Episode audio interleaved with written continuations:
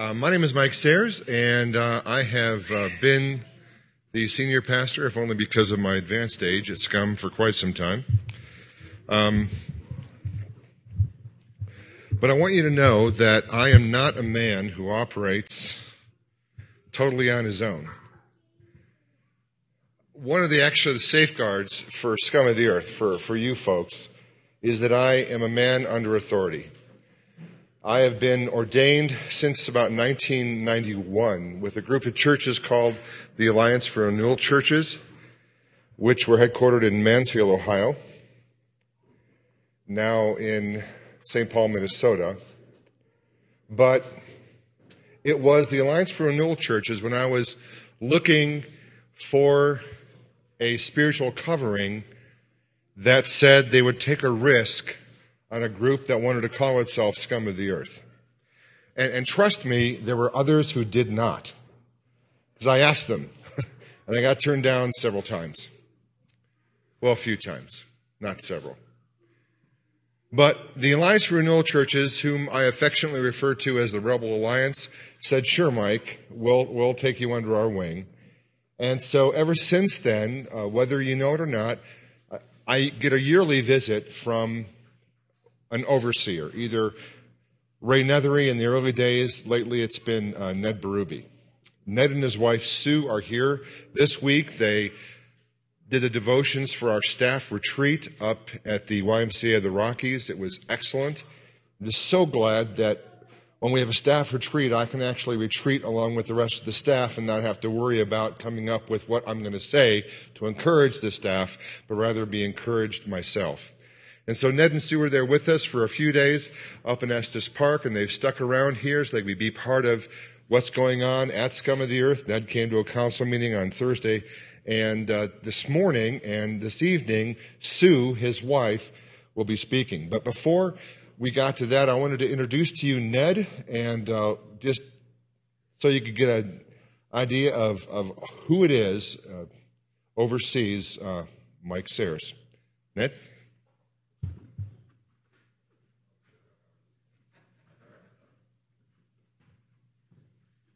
I actually I, I, like to hang out with big people, and um, when I took over uh, the presidency of the ARC in, uh, 2001, I don't know if any of you have met Ray Nethery. Ray's about six foot five, this imposing figure, and every time I was at a conference, I always knew where Ray was. And now I, I thought, well, if I take over, no one's going to know where I am. That's that's really been the issue for the last 11 years. I uh, I met Mike. Um, I don't know how many years ago. I think it was uh, 10 or so. I'm a big uh, Mike Sayers fan. Uh, and I would say, by connection, a big fan of Scum of the Earth. Uh, we, we actually don't just um, uh, connect to Scum of the Earth. We, we love the fact that we're connected to this church and the kind of reality and goodness that's actually proceeding out of here. Uh, we really do love it. And um, so, it, uh, it's been a joy for me, uh, genuinely, uh, a happy place for me to be here this past week. I, um, I love Mike and Mary, but now I, I feel like I, I know the uh, staff, and I'm a big fan of the staff, and uh, really excellent people that are actually leading uh, the charge here. And I am a big fan of the council. I sat in a council meeting. I thought these people. I mean, I've been to a good number of board meetings. And uh, this was the best board meeting I've ever been to. I mean, I'm serious. Yeah. and what, here's what I loved about it: uh, they really took seriously what they were doing. I was I was just kind of almost stunned to see the real sobriety and and heartfelt goodness that was there. So. I know a wrong word. I'm sorry. Uh, everybody was sober in the meeting. That was really great. And uh, the um, but so we're, we're glad to be out here, and I, I want to introduce my wife. Uh, Sue and I have been married for 41 years. We have six children. We have five grandchildren. And we have, uh, part of what we shared earlier today was we've also lived communally. We've lived in community, household, intentional communities for most of those 41 years. About nine were lived actually in intentional communal situations. So I don't know if that seems like people are interested in that. I'd be glad to talk about it. It's, um, I don't want to do it anymore, but we did it. And, um, but, uh, anyhow, uh, Sue, uh, some years ago, about five or six years ago, she felt like God put it on her heart to begin to write a novel, and she began to tie into that. In the process of writing this novel, it's a science fantasy novel, she felt like she needed to get to know uh, physics, and then she got to know quantum physics, which I still have no idea what that is, but. Um, but uh, in the process of that, uh, God really opened her heart to Him and uh, to His magnificence in in all of the scientific realities of life. And and so, Mike asked if she she she did this uh, part of this our last uh, annual conference, and so she's going to do that tonight. So Sue Berube, come on up here and uh, do that thing.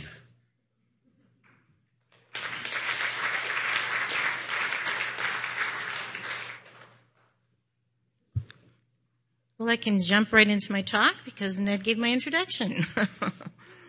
it was this book that I'm writing that provoked me to read so much um, about the cosmos and the quantum world, the macro world out there and the micro world that we can only see through microscopes or only see um, through other experiments that you and I don't understand. Um, There was a time when all we knew about the cosmos was the sun, the moon, and the stars, because we could see them.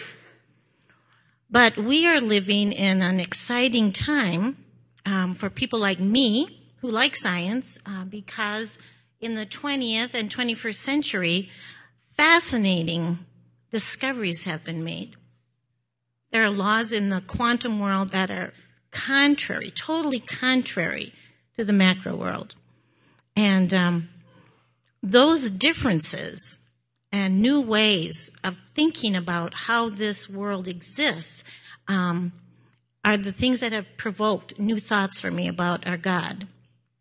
I want to start with uh, Job 26. No, I'm sorry, Romans 1:20. Since the creation of the world, God's invisible qualities, like his eternal power and divine nature, have been clearly seen, being understood from what has been made, so that men are without excuse.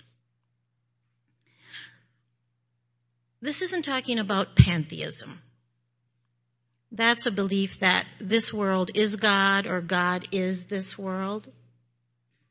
Um, the revelation of the scriptures is that the Creator is outside his creation, above and separate from.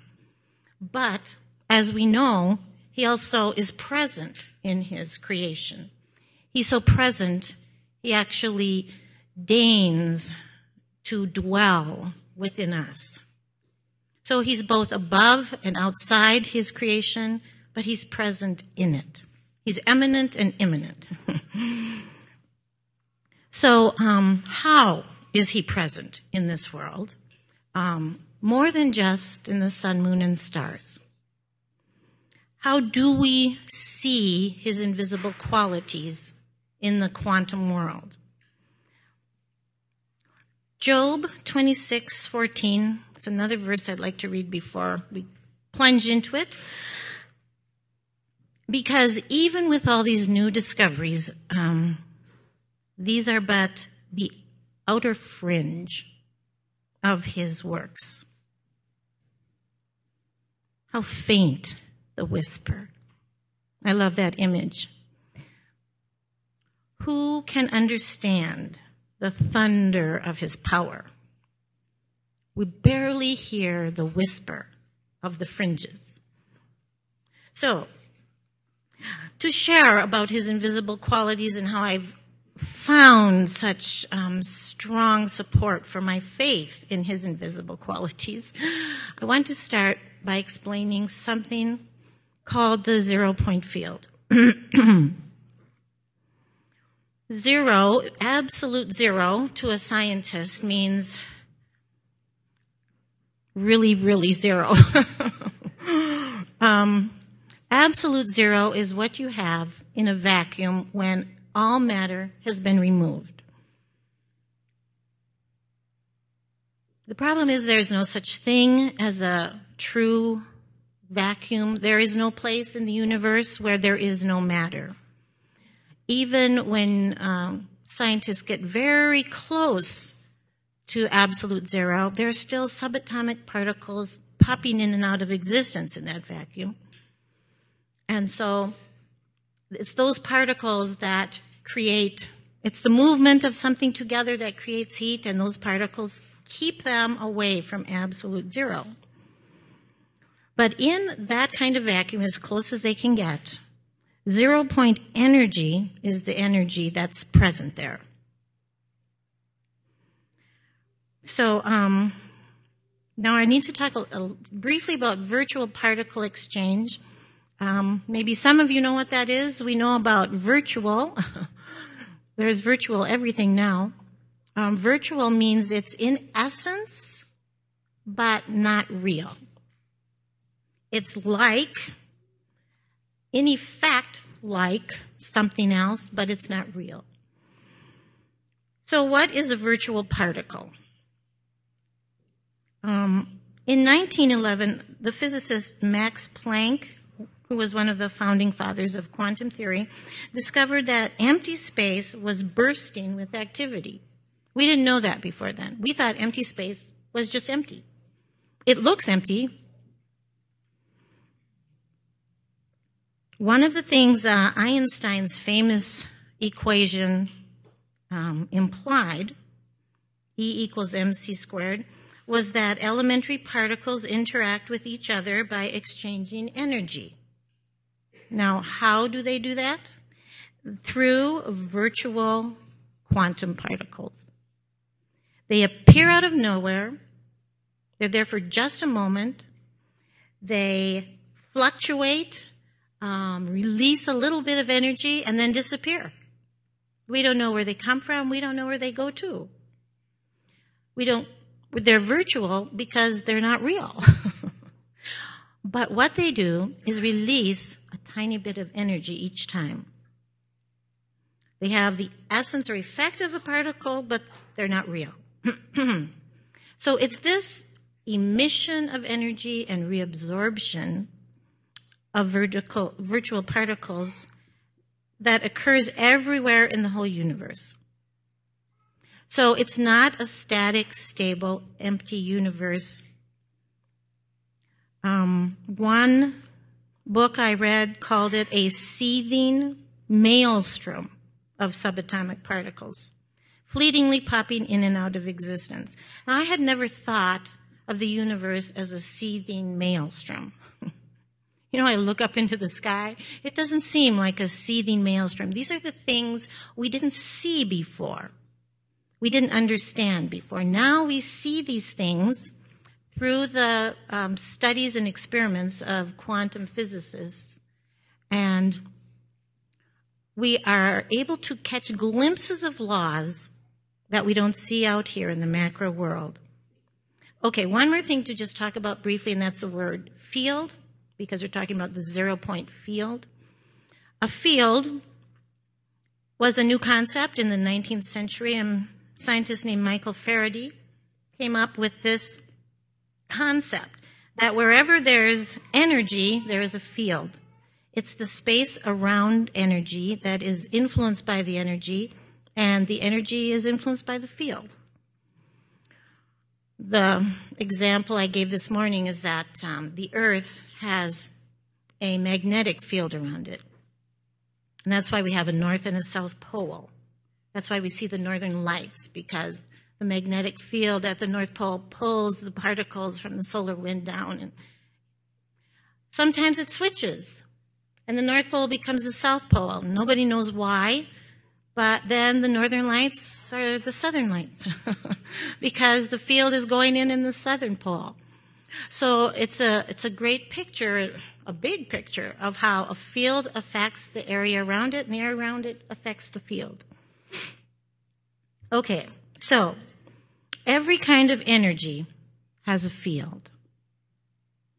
And the zero point field is what I call the mother of all fields because it is a field of all the other fields in the universe. a self regenerating grand ground state of the entire universe. You know, I had never heard of the zero point field until I started doing this reading. And it seemed to me like a really important fact. You know, why haven't I heard of this? It's not in the news. Physicists have heard about it. We, we read about, you know, the Large Hadron Collider, you know, and the Hubble telescope and all that. And I'm thinking, isn't this a little more important? Uh, this seems like a grander idea. But I don't know. Maybe some of you have heard about it. I learned about it probably five years ago. Um, and it was a, a sobering and uh, sort of rattling idea. Um, I compare it to when I was in grade school. Um, they discovered um, continental drift, they called it back then. And that was a scary idea to me because it meant my continent, North America, was moving and, uh, and we were going to crash into Russia we were moving that direction. And as a child, that was a scary thought.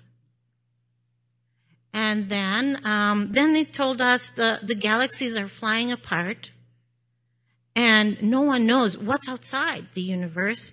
And, you know, to a child's mind, that was a freaky thought. Uh, this has to be contained somehow and uh, manageable, you know. Um, but scientists were telling us it's not, and terra firma is not firm, and who knows what's going to happen to our galaxy, you know? So, this idea of the zero point field had the same effect on me. It was news, and it was big news, and I didn't quite know what to do with it. Okay. So, the thing that the zero point field means is that everything in the universe is actually connected. Everything is within a field, and all those fields are within this field. So that means everything is connected. Um, that doesn't surprise me. I have no problem with that. If one God created it all, it would logically all be connected somehow. Um, Werner Heisenberg has um, come up with what they call the uncertainty principle, and that is that the basic substructure of the universe is a quantum field. Quantum is a sea of quantum fields that cannot be eliminated by any known laws of physics. And Einstein said, the only fundamental reality was not matter, but the underlying entity, the field itself. You know, I thought the fundamental reality was matter. so I'm shifting, shifting, shifting as I think about all of this. Okay. So here's why I start with a zero point field. To me, what I've already said sounds like omnipresence. Omnipresence means God being present everywhere. It's certainly everywhere in our universe. Um, I'm not saying the zero point field is God, but there are certainly um, compelling parallels. And what I want to go on to describe to you are other things they've learned about it that sound like um, omnipotence and omniscience, uh, being all powerful and all knowing The thing that's interesting is um, when physicists talk about this field, nobody says, well, that's just pie in the sky. You know, it's wishful thinking. Um, they know that this is a fact. This is real. This is science. So this is real. This is true. Okay, so is the ZPF, the zero point field, the fingerprint of God in our universe? Is this the way we see some of his invisible um, attributes? Let's talk about how it communicates omnipotence, being all powerful. The great physicist Richard Feynman said, the energy, this is an astounding thing. When I read this, uh, it was another one of those rattling moments. The energy in a single cubic meter of space, we're talking about empty space, not the core of the sun or something, empty space, is enough to boil all the oceans of the world. So, you know, that is probably a seething maelstrom um, if one cubic meter can do that, how many cubic meters are in our atmosphere? How many cubic meters are in the Milky Way? How many are in the entire universe? You know, after a while, you just, you can't even conceive of how much power you're talking about. That's a lot of power. That's uh, enough power uh, to sustain the entire universe. In fact, this sounds like fiction, but it's true. Um, physicists are trying to figure out how to tap into all that power because if they could, they wouldn't need all these heavy rockets and all this fuel, and they could travel space wherever they want with a gas station all along the way. They know it's there, it's real, but they don't know how to tap into it. I don't know what that sounds like to you. that sounds to me like an awful lot of power that's beyond man's grasp. Um, let me give an example of what that looks like in the micro world. Um, the simple thing of an atom We've all seen the models. The nucleus is the neutrons and the protons. but the little electrons whiz around the nucleus. And um, what is mysterious, what physicists can't understand, is um, why they keep those orbits. Why do they not fly off into space or run out of energy and crash into the nucleus? But they don't. You know, I didn't know I should worry about that. the more you know, the more you know to worry about, you know. I'm sorry you're way back there. You're not getting a lot of uh, eye contact from me. um, excuse me. So, um, if the atoms flew off or crashed into the nucleus, that would cause um, matter to um, collapse. You know? Um, but electrons don't do either of those things. Instead, they keep going forever without slowing down. And the question is how? How do they do that? Um, they're using energy constantly because they're moving. Why don't they run out? So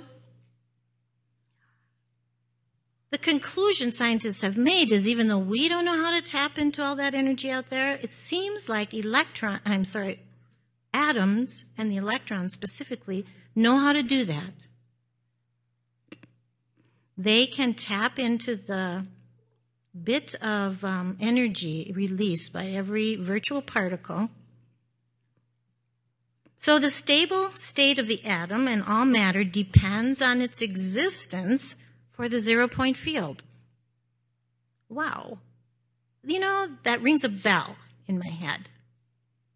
What is it that holds everything together?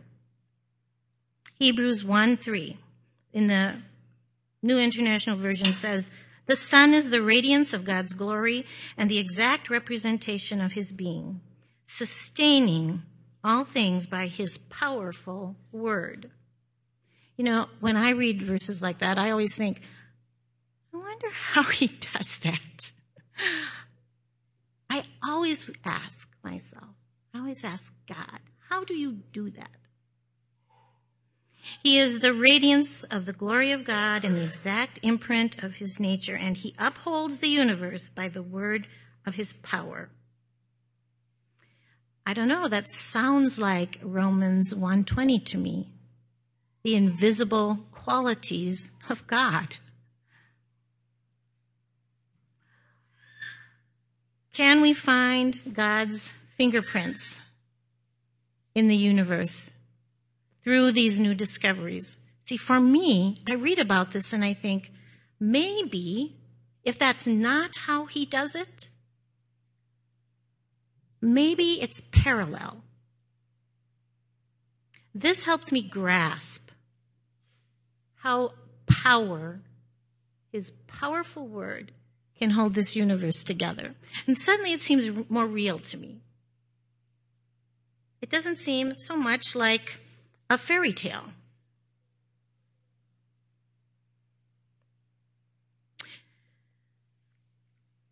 Hmm. When the world ends, the Bible tells us this world will end. There will be a new heaven and a new earth.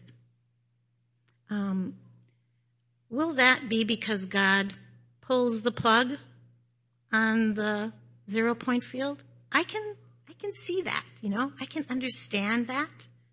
Um, if that's not how He does it, now I can imagine what the absence of this field would be like. And I don't know why it is, um, but for me, it helps make the scriptures more real. My husband can read the Bible and uh, he just knows it's true. It's rock under his feet and um, it's settled. And I believe the Bible is true. But uh, the way I'm wired, sometimes I need other ways of hearing the truth, other ways of seeing a demonstration of it. And that's what this has done for me. All right, let's talk about omniscience. Excuse me. That's another one of God's invisible qualities. He knows everything which is a kind of freaky thought. Um, that when you're alone, God still knows everything you're doing and thinking. Uh, so I end up asking, how? How does he do that? I know it's true. I'd like a little more particulars. Okay, waves. Let's talk about waves. Waves are encoders and carriers of information. Waves of all kinds, uh, peak and trough. You've seen diagrams of them peaking and troughing. The, the peak is the high point, the trough is the valley. And the size of those determines what kind of wave it is. And if two are opposite, um, troughing and peaking at the same time, they cancel each other out. But if two are in sync, peaking and troughing at the same time, they get stronger. Um, what happens, why they get stronger, is that they imprint or exchange information. I didn't know that. Any information in one wave is transferred to another wave if they're in sync. So, what that means is waves that are in sync are constantly accumulating information. They're getting stronger. In fact, when we were worshiping, I was thinking about waves. I think worship is a kind of wave, you know, and we're all in sync. We're all worshiping God. I think that's why He wants us to worship. Okay, no, that's not even in my notes. I'm sorry, I can't go there.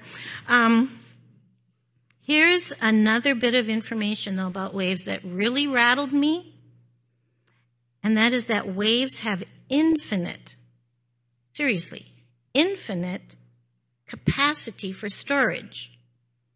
I don't know, this is starting to sound like something to me. the zero point field encompasses all wavelengths and all frequencies throughout the entire universe. So it's a kind of shadow of the universe, a mirror image, a record of everything that ever was.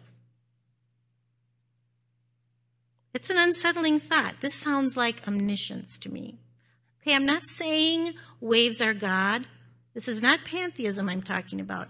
I'm saying that what I have seen, learned, heard about his creation, because he created the micro world as well as the macro world, what I see there shows me his invisible qualities. I'm convinced, and I'm without excuse. I'm no longer able to say, I don't know, I don't get it. You know, he probably doesn't know everything I'm thinking. But you know, here's, here's, here's what's sort of freaky to me. Um, waves are going through this room right now. They're going through all of us. Uh, they're going through our brains. Oh, you know, that's, ah, that's where I think. So if waves can do it, I'm I'm really sure God can do it. Okay, Job 28 24. Excuse me. Thank you, brother. For he views the ends of the earth and sees everything under the heavens. Proverbs 5:21. For a man's ways are in full view of the Lord and he examines all his paths. Hebrew 4:13 Nothing in all creation is hidden from God's sight. Everything is uncovered and laid bare before the eyes of him to whom we must give account.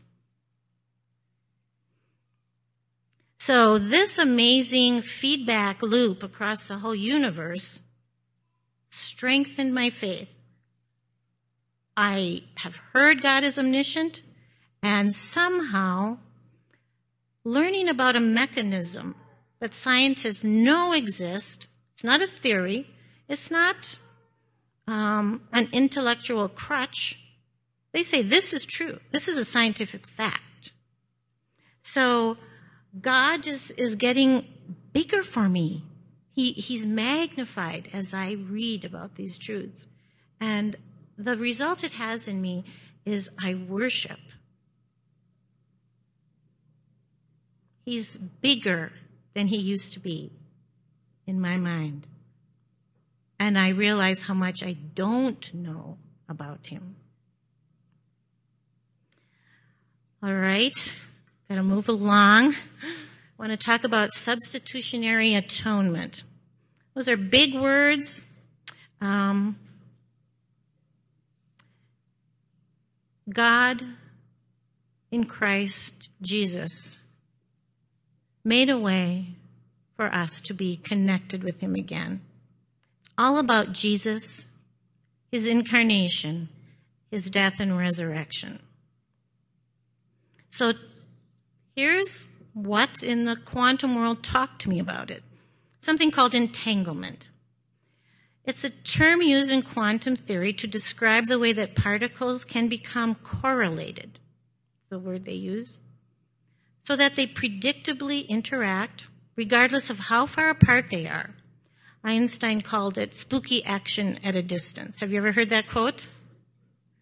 He's talking about entanglement. This is something that is just totally counterintuitive to us because in this macro world that we live in, we understand cause and effect, um, but there's a local cause that creates a local effect there's energy of some kind that happens between them. Now, the, the example I like to use is um, a row of dominoes standing on end. We understand that if I push over the first domino and the last one is in the corner back there, we understand why that last domino fell because we understand each of those intermediate local events. Okay, Entanglement says there are only two dominoes, one here and one in the corner. And when I push this one over, the other one falls over too. You know, that just doesn't make sense, does it? And yet, physicists know this is true. This is true. Um, Since the 1960s, many experiments have been done um, to show that quantum particles can influence other p- quantum particles instantaneously. I mean, I'm talking, when I say instantaneously, it's faster than the speed of light. instantaneously. and it's over any distance, despite the fact that there are no local events in between and no exchange of energy. So here's the thing that really grabbed my attention. Once quantum particles are in contact, they form a bond. They retain a connection even when separated, and that means that the actions of one always influence the other, even if they are infinitely distant from one another. Infinitely. That is the right word, infinitely. Physicists call it non locality, because there's no word for it. This doesn't happen in our macro world. And this non local nature of the quantum world has been conclusively confirmed. Nobody understands it, understands it, but it's there. All right. uh, let me just digress a minute. Um, there was a point in my life when I had a real dark night of the soul. Uh, Ned was a pastor, so I'm a pastor's wife. We've been Christians for numbers of years already. And um, because my sister had Rh negative blood, her first child was okay, but then her body had these antibodies in the bloodstream, and every subsequent pregnancy, um, it attacked her child, and so she kept miscarrying. And uh, right before this dark night of the soul, um, uh, they tried intrauterine blood transfusion. And so that was our hope. Thank you so much. I will just hold it. Because um, I am getting dry.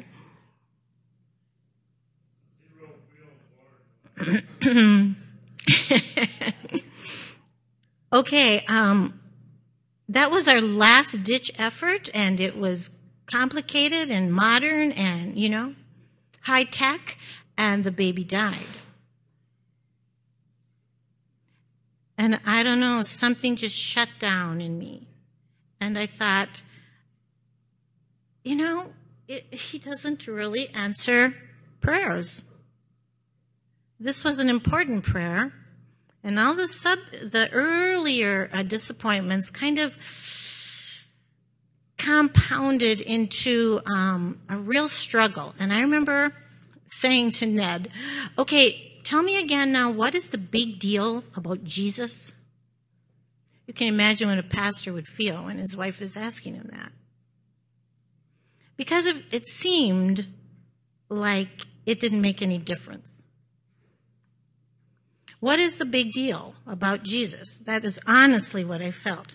Okay, entanglement and non locality are an answer to that question for me. You're so nice. Thank you. These are good people here. I like you guys at SCUM.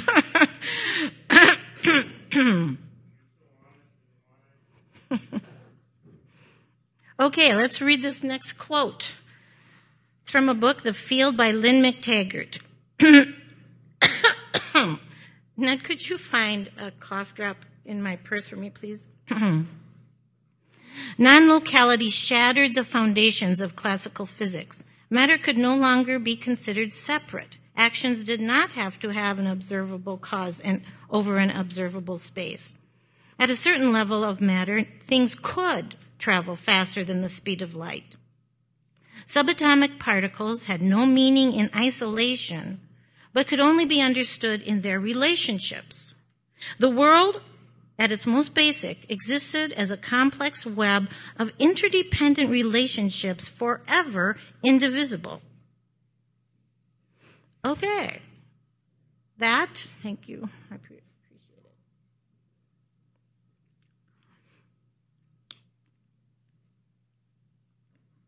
I began to think about entanglement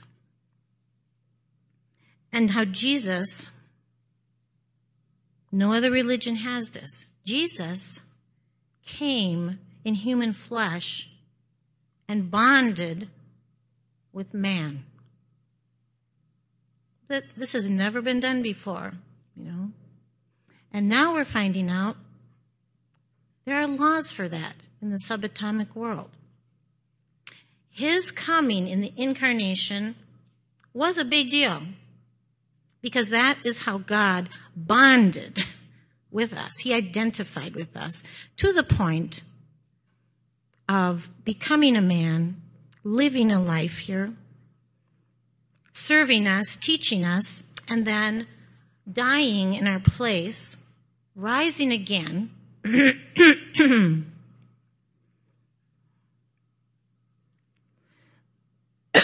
Excuse me. Let's just let me go on to these verses. John 1 14.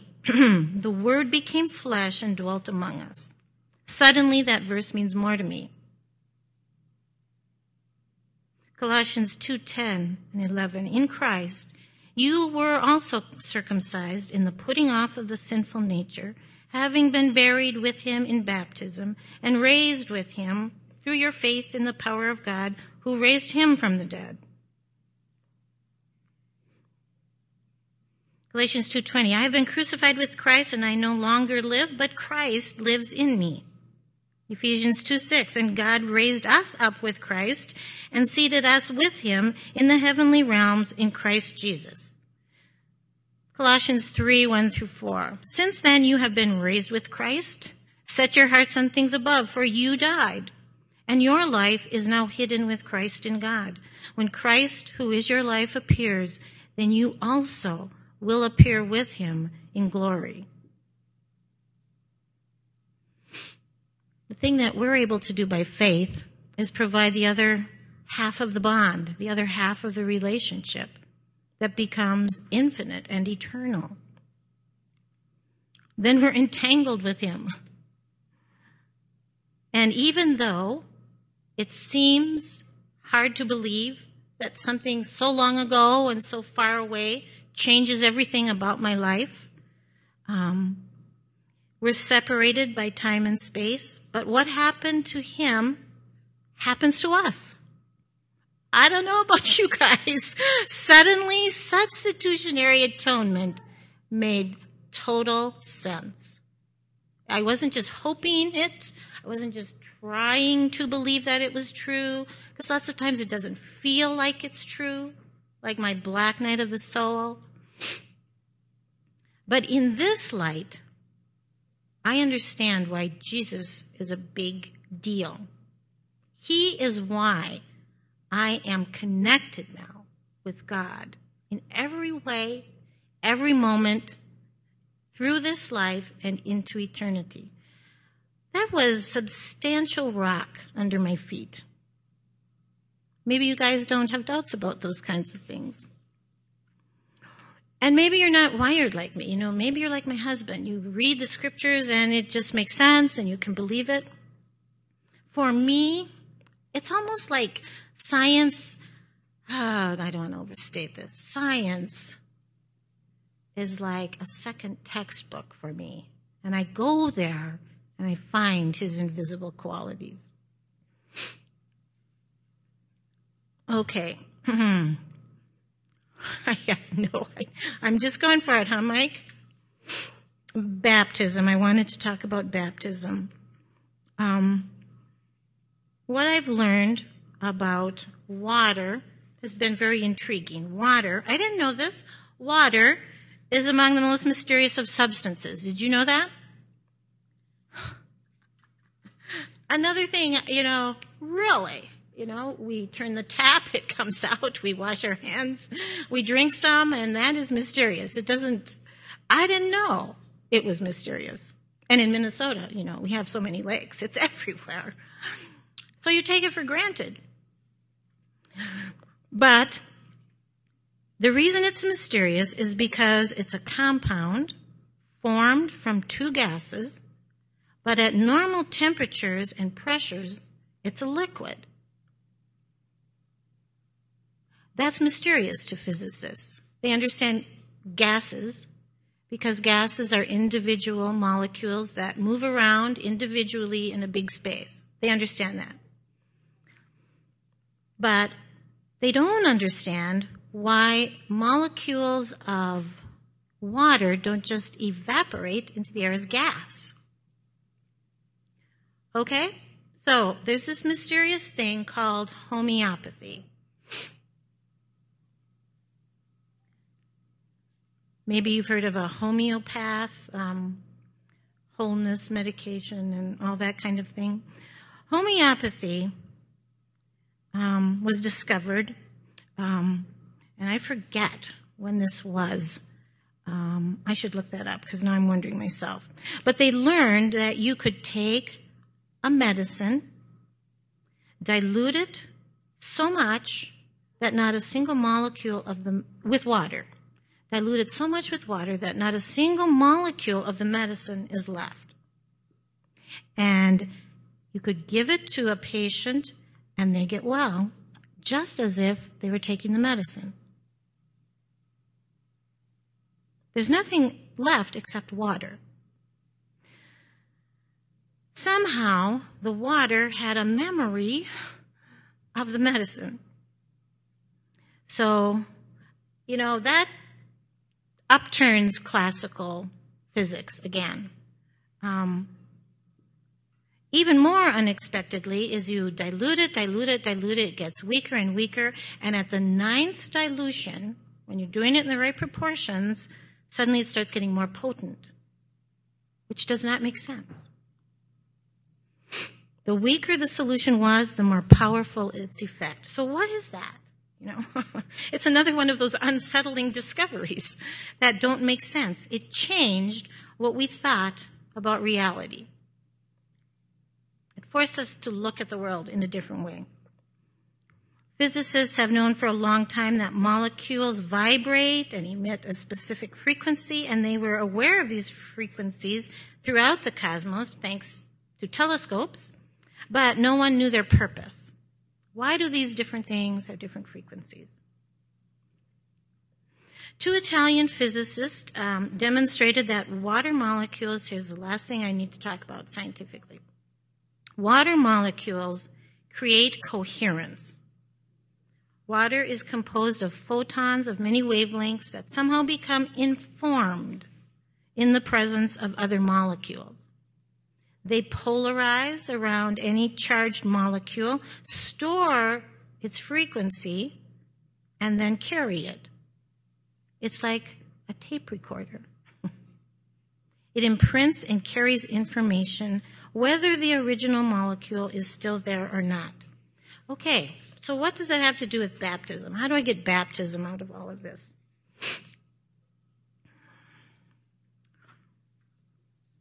I started thinking about water baptism from a different angle after I read all of this.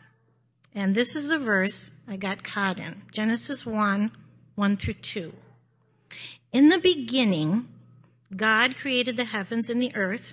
Now the earth was formless and empty, darkness was over the surface of the deep, and the Spirit of God was hovering over the waters. I just had to think about that a long time. Uh, why? Why was he hovering over the waters? And uh, what was he doing? You know, he wasn't. This is the creation of the world. You know, he wasn't just hanging out doing nothing. He was suspended over the waters. So, my question is what was he doing? What was that holy presence doing? What was the purpose of hovering, fluttering? It was something active, I'm sure. God was creating. So these are the questions I end up asking. Was something of the nature of the Creator God imprinted on the molecules of the water? Did the hovering communicate a frequency of some kind, a vibration? Do hydrogen and oxygen hold together instead of evaporating as a gas, so that we could be washed in that mysterious liquid? Was the water infused somehow with divine life it didn't have before? Something was happening. Is that why this planet can sustain life? Does the water remember something that we can't even find there anymore? Is something basic and foundational and primal restored to us in baptism that we don't even recognize or understand? The answer to all those questions is I don't know. I don't know. None of them are unscriptural, I don't think. but we can't know. What happens though when I think about his creation? Um, my head swims. I, I have thoughts that are too big for me. I can't grasp it. The vastness of the cosmos and this kind of complexity in the quantum world um, reminds me constantly how great our God is and how little we really know. I just, I wouldn't want to have a question and answer time after this because I have no answers. But it makes me think about how high his thoughts are above our thoughts, as high as the heaven is above the earth. And you know, I assume when I die that all my neat little systems of thought will seem very primitive, even to me. When I stand before him, um, all the things that now I think I know, I'm pretty sure I'll find out there are just layers upon layers of other meanings I have no idea about right now. And, and I'm sure I'll be wrong about a lot of things. This scientific reading that I've done makes me okay with not knowing everything. Um, if the physicists don't understand it all, how can we understand it all?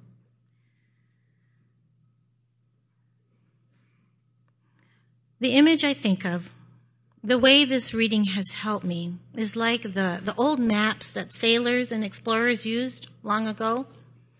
They were looking for the new world. Um, the maps were not complete, the maps were not 100% accurate, and yet uh, they helped them find a brand new world. And I feel it's kind of like what this does for me.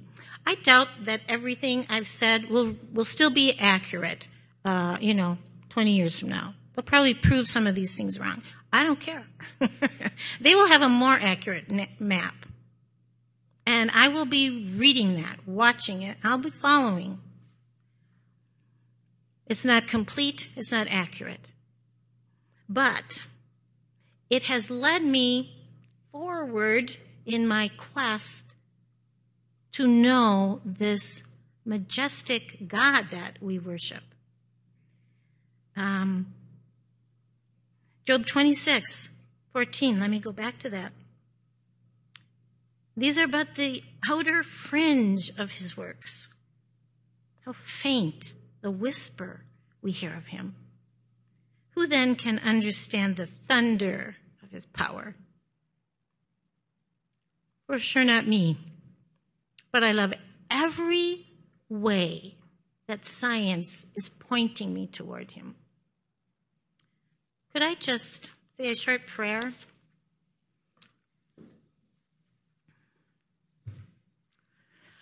Mm, Lord God, You clothe yourself with light as a garment. What does that mean? You dwell in impenetrable light. You're a consuming fire. For sure, it means, Lord, that we don't comprehend you. You comprehend us. You apprehend us. And we thank you for extending yourself to us for sending Christ to bond and bring us into connection with you again. We're so grateful. Help us, Lord, never to diminish who you are And help us, Lord, to grow in our understanding of you. Help us to increase in our awe so that we worship you as you truly deserve. We ask it in Jesus' name. Amen.